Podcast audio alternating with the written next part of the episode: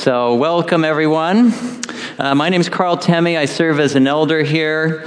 Um, and uh, we're so glad you're all here. If you're joining us for the first time, we're especially glad to have you here. And uh, if you'd like to get connected with us, you can go to our website, pbcc.org, and there you'll find a say hello button. Just press on that, and great things happen. Pastor will get in touch with you to see if you have any questions or uh, how we can help you get connected to us. Heavenly Father, some of us are here this morning with hearts full of praise, but many of us are afraid, even on the verge of falling apart. It's been a long year for many, and we ask that you give endurance and encouragement and sustenance to those who are spent. We're humble enough to know that we need you to sustain our faith. And as much as we don't look forward to it, we recognize that just as with the story of Joseph, that we've been following in Scripture with Brian that the path to redemption goes through humil- humiliation and imprisonment. And Joseph's story points to you, Jesus, and the path that you followed, which was one of sacrificial giving of all that you had, which was everything, in order to save us. Grant us that kind of humility and sacrificial love that doesn't come easily to us Free us from the self righteousness that divides us. You are the God who gives endurance and encouragement, and we ask that you give us the same attitude of mind toward each other as Christ Jesus, so that one, with one mind and one voice we may glorify you.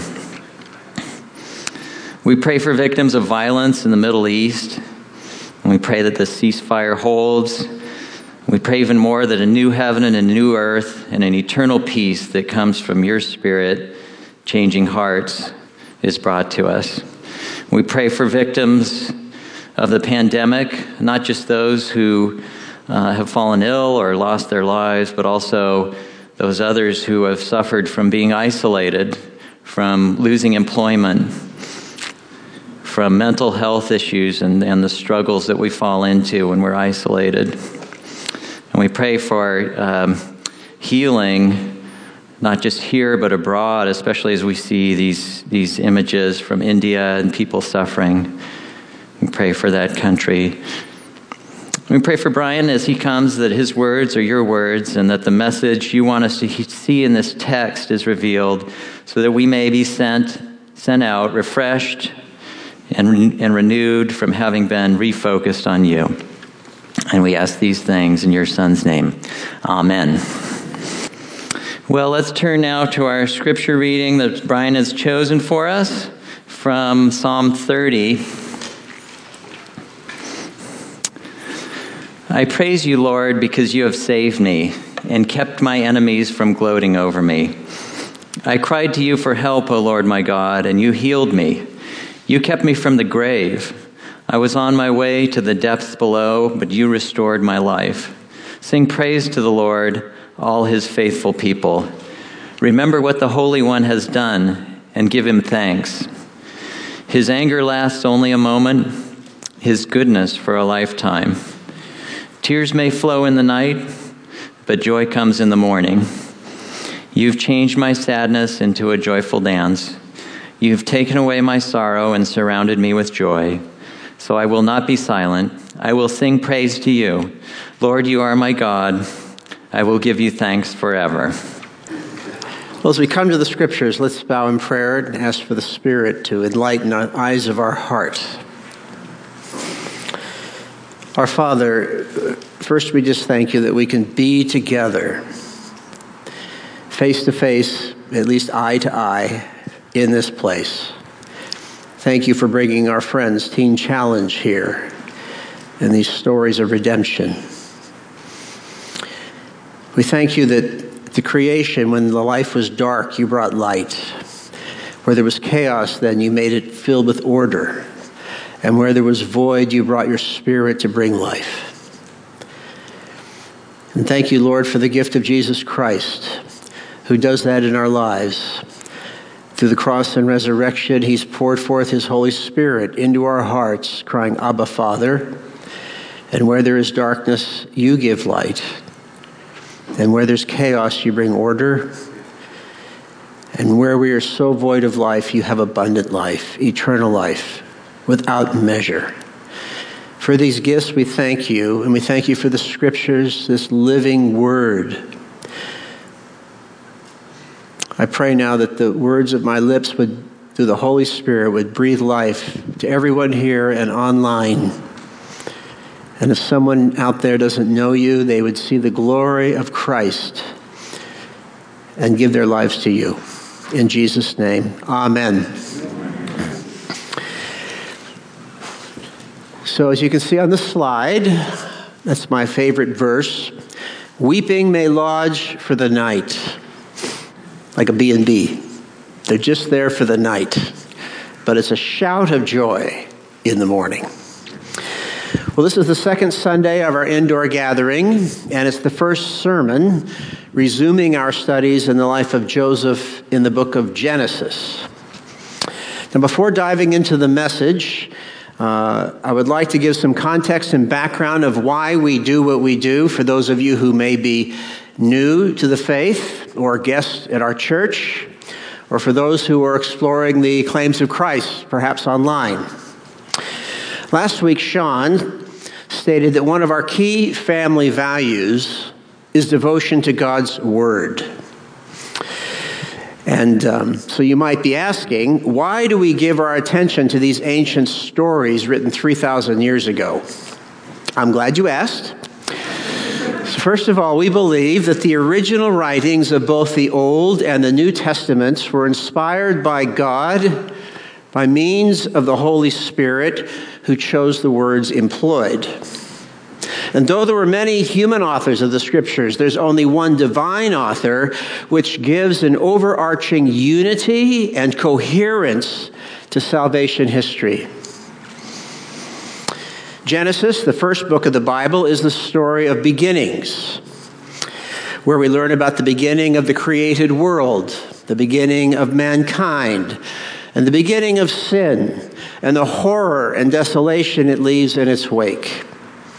And then we get our first look at God's compassionate heart as he initiates his plan to rescue mankind from slavery to sin and to restore us in a new creation remade in his image. Immersing ourselves in these stories anchors us with deep roots. Anchors us. But there's more. And this is what I love about the Bible. There's no book like this. The Bible is not merely an inspired record of salvation events. It is a history that's going somewhere with a divine purpose, such that earlier persons, places, and events become prototypes or patterns of later persons, places, and events. And theologians call this typology. That's probably one of their easier words that you can pronounce typology. These events do not reoccur in repeated pattern like a refrain, but in a greater fulfillment that advances salvation history. So, in this way, earlier acts uh, shaped Israel's apprehension and how they comprehended their future history and the expectations they had of their glorious future was shaped by these events. Oh, there's going to be a new Exodus. Oh, there's going to be a new king, a new temple, a new land. And so they knew where history was going. Now, when we examine the Joseph story, we are seeing God at work in transformative ways with the pattern humiliation, exaltation. And in the previous weeks, we have seen this pattern escalate with each repetition. Now, the poet's response to this pattern of humiliation, exaltation, is found in Psalm 30, verse 5, where David writes, Weeping may come and lodge for the night, but a shout of joy comes in the morning. When our firstborn son David died nine days after his birth, that was the verse our beloved pastor, Ray Stedman, wired us from Australia to give Emily and I comfort. If you're wondering what a wire is for you young people, it's in the old days we didn't have the internet. You got this piece of paper in the mail that was from a wire service and was yellow, and these were those were Ray's words. And this shall be our refrain this morning. With each repetition, the sorrow and the joy will be felt at a deeper level. So, first, Joseph is the favored son of his father Jacob and the recipient of divine dreams. He incited the jealousy and the wrath of his brothers, who threw him into a pit and sold him to Ishmaelite traders. Humiliation number one. They, in turn, transported Joseph to Egypt, where he was again sold as a slave to Potiphar, Pharaoh's commanding officer of the royal bodyguard.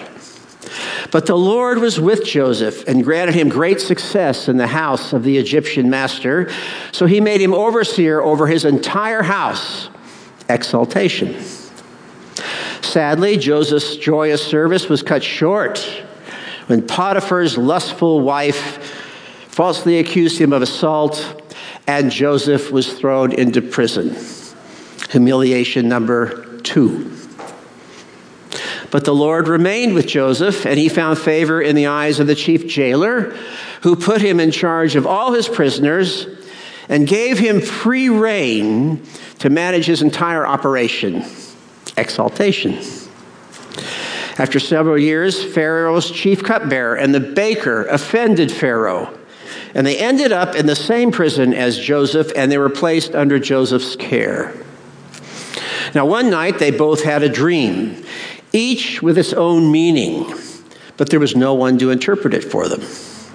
So in the morning, Joseph asked them why they were distraught, and then he accurately interpreted their dreams and contrasting fates life for the cupbearer and death for the baker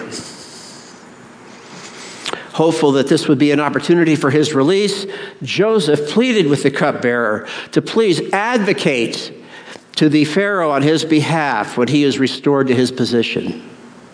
But the cupbearer forgot Joseph for two more years. Humiliation number three. But then, just at the right time, Joseph's God invaded Pharaoh's world in the night with two dreams that struck right at the heart of Egyptian civilization and her ability to feed the world. Shaken to the core, Pharaoh sought out all the magicians and all the wise men of Egypt to unlock the dream's message.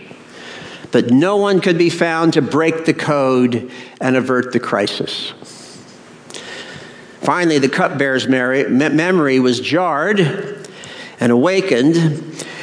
And finally, after 13 years, Joseph was brought out of prison and given the opportunity to exercise his spiritual gift a third time, this time in the presence of the king.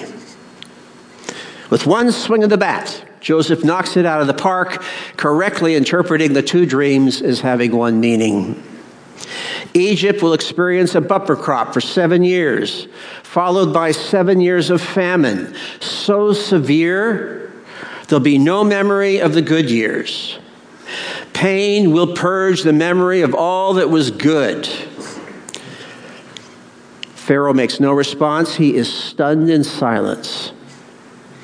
Now, at this point, which is the turning point of the text, Joseph makes a bold move, demonstrating his faith and courage he outlines for Pharaoh a threefold plan to preserve the nation through the crisis.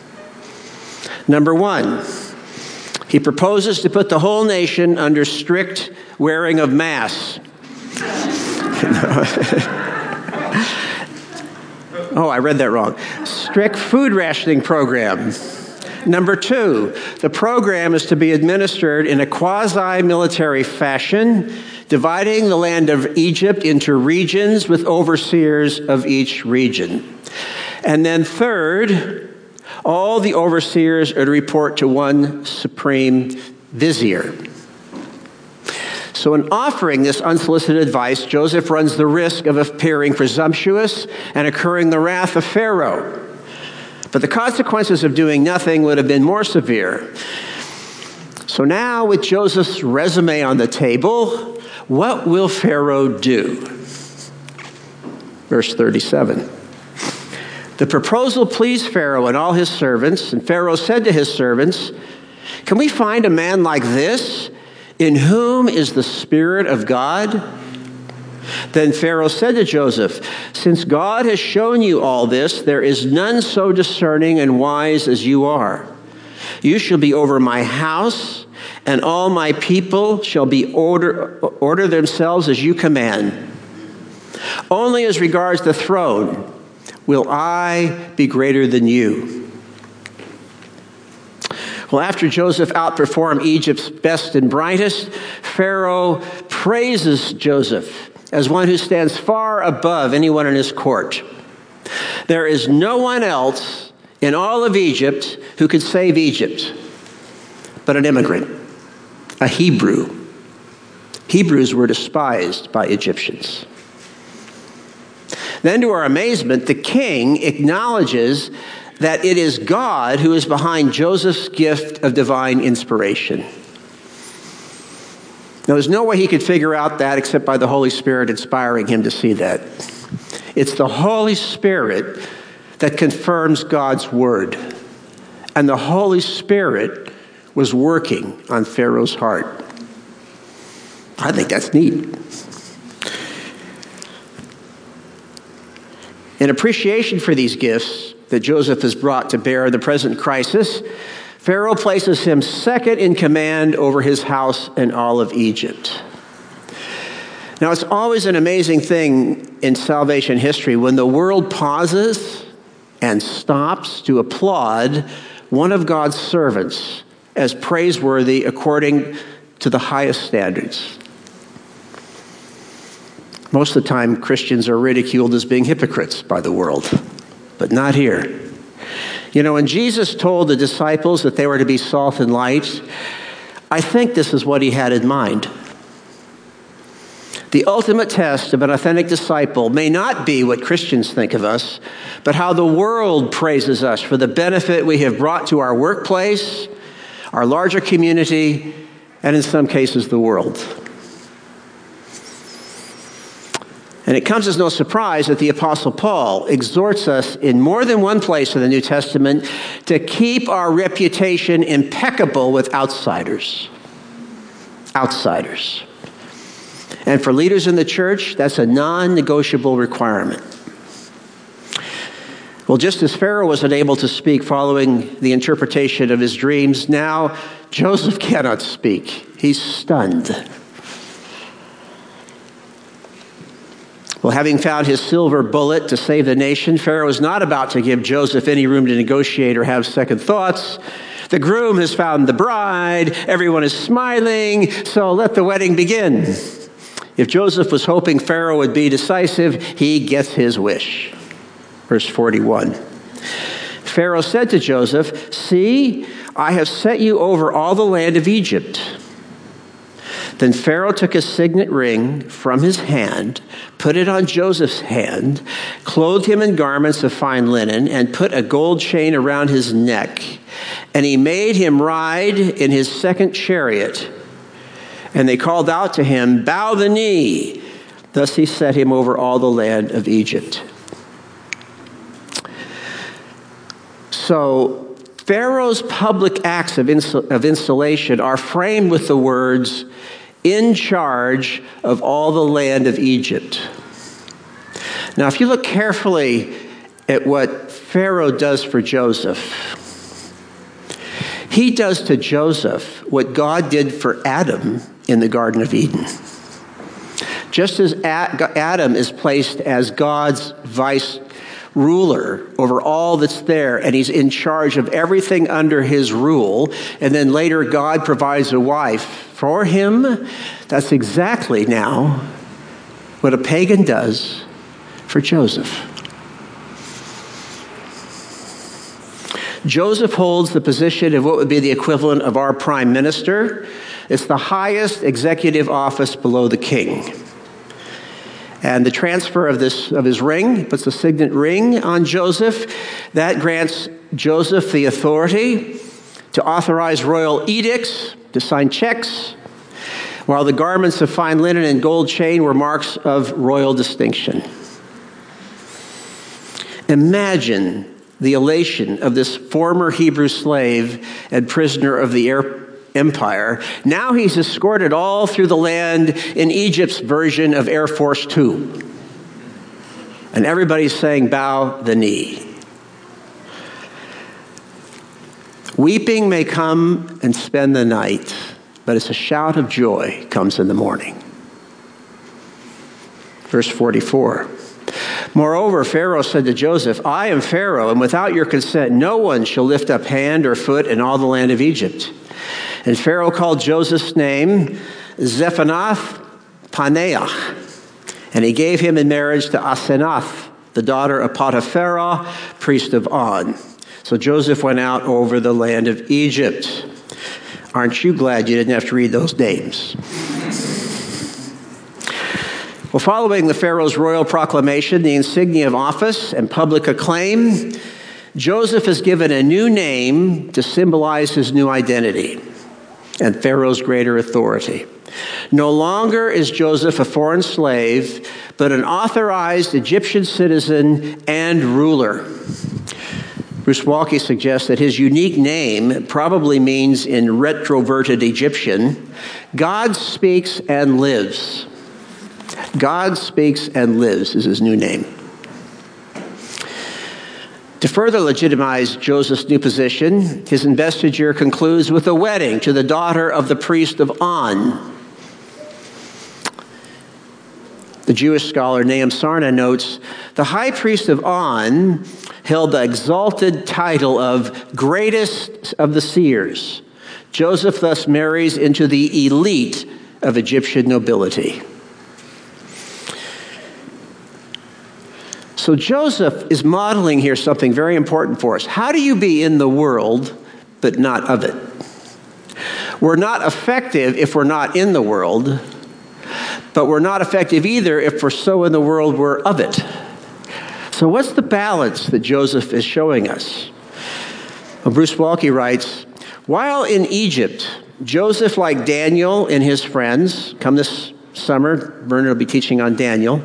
While in Egypt, Joseph, like Daniel and his friends, must accommodate his appearance, but not his principles in order to participate. Both Joseph and Daniel are willing to wear pagan clothing, like me, bear pagan names, and in the case of Daniel and his friends, receive pagan schooling. However, Daniel and his friends refused to violate Israel's explicit dietary laws, and Joseph never violates the eternal law of God written on his heart. He takes an Egyptian wife, but he uses Hebrew names for his children and associates them with the praise of God and possibly with his destiny back in the land of his fathers. I actually think many Christians are not effective because they're not in the world. Sometimes they're working 50 hour work weeks, but they're really not there. They're just doing a job. But they're not priestly there, praying there, God's presence there. And then they avoid all the social gatherings. And then they're just isolated in a Christian ghetto. That's not helpful. You want to be in the world, thoroughly engaged with the world, loving non Christians, praying for them, breathing with them, but not being of them. I think this is a beautiful illustration of somebody getting to be head of state and then using that authority for the good of the world, not his own political agenda. It's beautiful. So now the beloved son of Jacob is now the beloved son of the empire. But Joseph is not caught up in all the accolades. He immediately tours the entire land to assess the national inventory. Fame is meaningless when the life of the nation is threatened. Verse 46. Joseph was 30 years old when he entered the service of Pharaoh, the king of Egypt.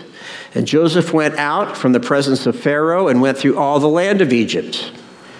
During the seven plentiful years, the earth produced abundantly, and he gathered up all the food of those these seven years, which occurred in the land of Egypt, and put the food in the cities.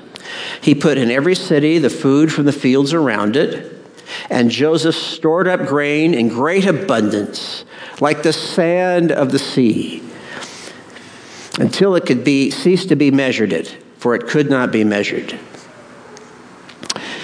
So the narrator concludes this scene by describing Joseph's robust faithfulness in carrying out his plan during the seven years of plenty and the seven years of famine. During the seven years of plenty, the land produced incredible bumper crops. Joseph gathered the fifth part, which was levied into the cities, and in each city he stockpiled surplus from the surrounding fields, and then he protected it. In this manner, he collected so much grain, it says it was like the sand of the sea. So his calculator broke and he gave up keeping track. Verse 53. The seven years of plenty that occurred in the land of Egypt came to an end, and the seven years of famine began to come. As Joseph had said, there was a famine in all lands, but in all the land of Egypt there was bread. When all the land of Egypt was famished, the people cried to Pharaoh for bread. Pharaoh said to all the Egyptians, Go to Joseph. What he says to you, do. So when the famine had spread over all the land, Joseph opened all the storehouses and sold to the Egyptians, for the famine was severe in the land of Egypt. Moreover, all the earth came to Egypt to Joseph to buy grain because the famine was severe all over or all over all the earth. So as Joseph predicted, nature's generosity was only temporary and strict discipline needed to be maintained to protect the surplus for the drought years that would follow. And follow they did with a vengeance. Reading these verses, you cannot help but feel the all encompassing events and the eightfold repetition all.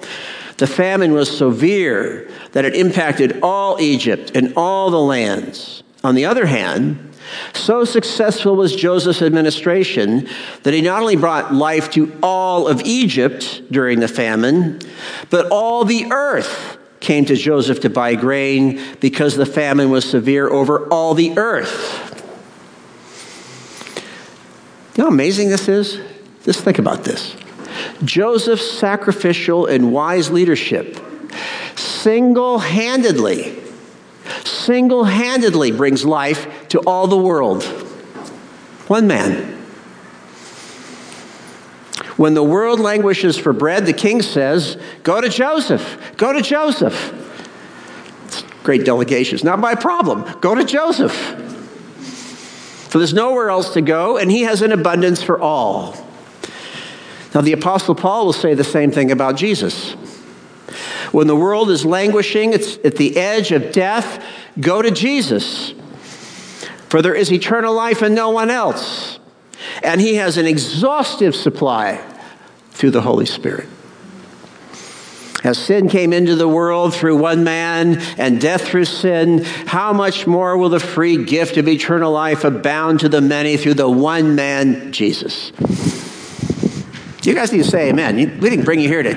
Amen. That amen? Is that good? Okay. Who is it? Okay, that's the answer. That's good. Okay, you can go back to sleep. No.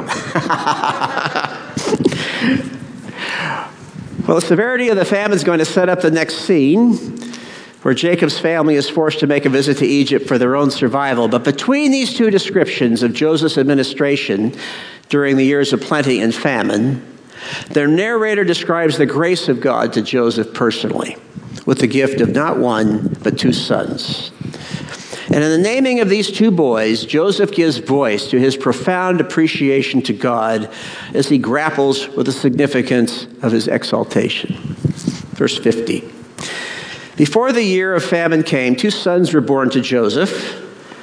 Asenath, the daughter of Potiphar, the priest, bore them to him. Joseph called the name of the firstborn Manasseh, for he said, God has made me forget all my hardship in my father's house. Joseph, uh, and then the name of the second he called Ephraim, for God has made me fruitful in the land of my affliction. So as is typical of God in these narratives, he graces his servants who have been deeply wounded, not with one, but with two children. Their highly significant names speak of what God's exaltation of Joseph has done to his soul. The first name, Manasseh, is a pun on the verbal root to forget. So, with his exaltation in Egypt, God makes Joseph forget his painful past associated with his father's household and his brother's murderous treatment. Joseph's old life is over, a new life has begun. Though the years of pain may grind upon us in ceaseless sorrow, God's salvation breaks upon us in a moment, and his vindication can erase even the most painful accumulation of memories. You guys can all attest to that. Yeah. Joseph names his second Ephraim, a derivative of the verb to be fruitful. So here the patriarch celebrates blessing and future hope he is able to embrace even in the context of his terrible afflictions. As Brueggemann states, the first son affirms the discontinuity of Joseph from the old troubled history of Jacob.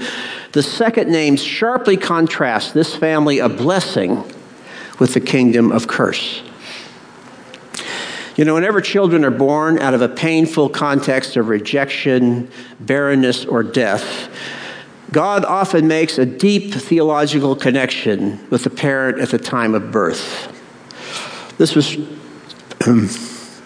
certainly true for Emily and I after the death of our first two children, when God graced us not with one or two, but three daughters. And I remember with each birth, my theology changed. After my son died, I thought, I've given my firstborn to God, he'll never require a second. And when Jessica died, I couldn't keep that theology anymore. I had to learn that God can require anything of me. Being a parent is not a right. Two weeks later, we adopted Becky. And then I knew all of life's a gift, pure gift. She dried our tears. And then God gave us Jenny. and I thought, God did for me what he did for Job. I got two on earth and two in heaven. He's doubled my family. And then God really surprised us and gave us Katie. And I didn't have words. When Emily was pregnant with her, 48 students at Stanford prayed for 24 hours that she would live. And Emily and I sang weeping may lodge for the night, but a shout of joy comes in the morning. Friday, we celebrated Katie's 39th birthday.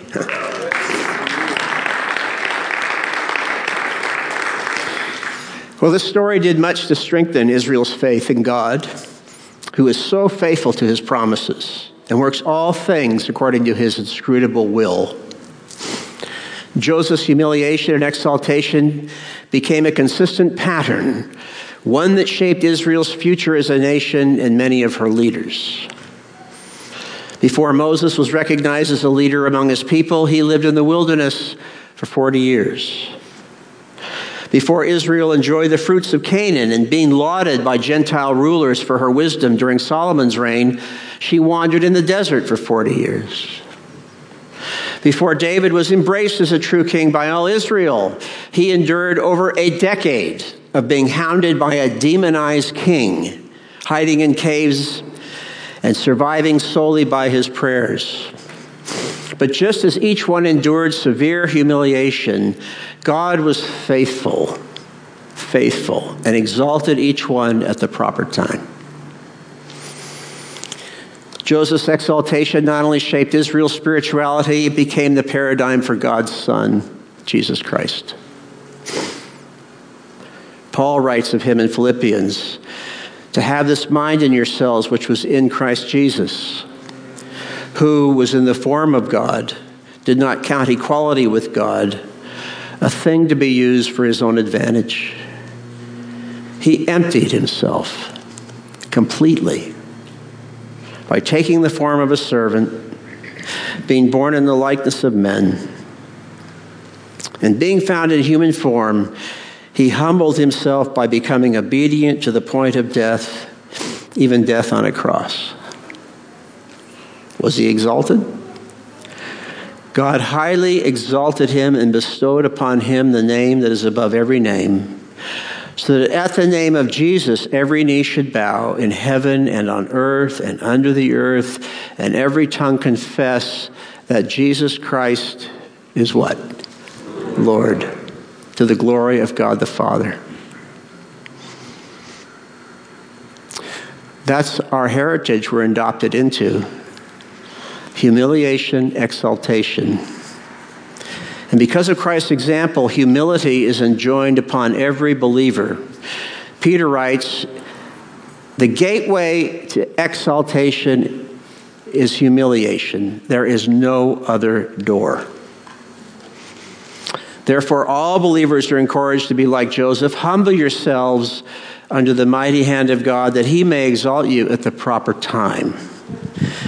Humiliation is not optional, but exaltation is guaranteed. You know the best news? You don't have to do it. In fact, it's not a good idea to do it. It's a total gift where you're almost floating on air where the Lord takes you.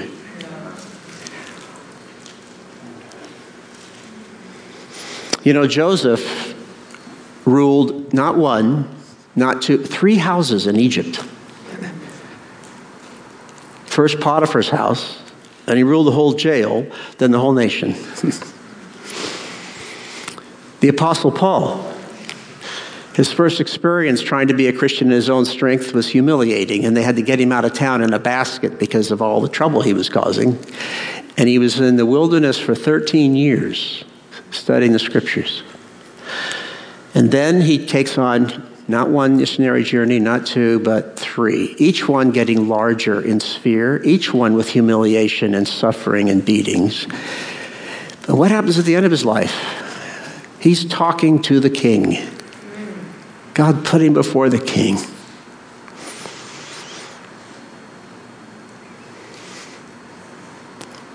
And this is the way we function. You don't know where you're going. It isn't a five year plan that you make up. God just takes you where He wants you to be His witness. And though the whole world can stand against us, and though we face betrayal and abandonment, God will never forget you. Ever. He's faithful. And so Peter adds that while you're waiting, cast all your anxiety upon Him because He cares for you. You don't have to wait alone, nor do we have to wait without heavenly comfort. That's the gospel. Amen.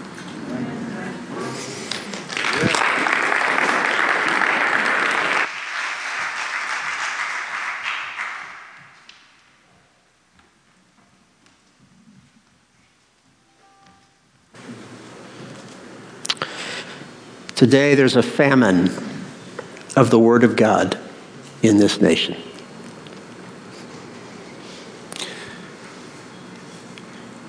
But you have bread of eternal life in your homes, and there's an abundant supply for everyone.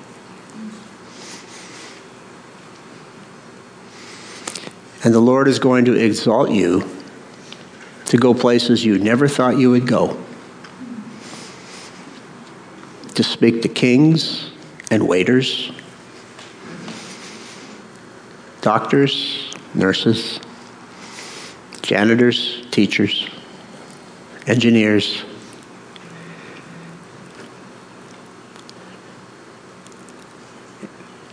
And they're going to ask you for the hope that is in you.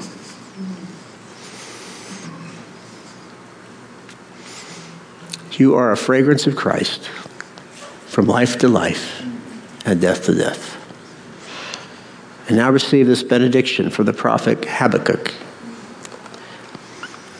Though the fig tree does not bud, and there are no grapes on the vines, though the olive crop fails, and the fields produce no food, though there is no sheep in the pen, no cattle in the stalls, Yet Peninsula Bible Church and their friends, team, friends, will rejoice in the Lord.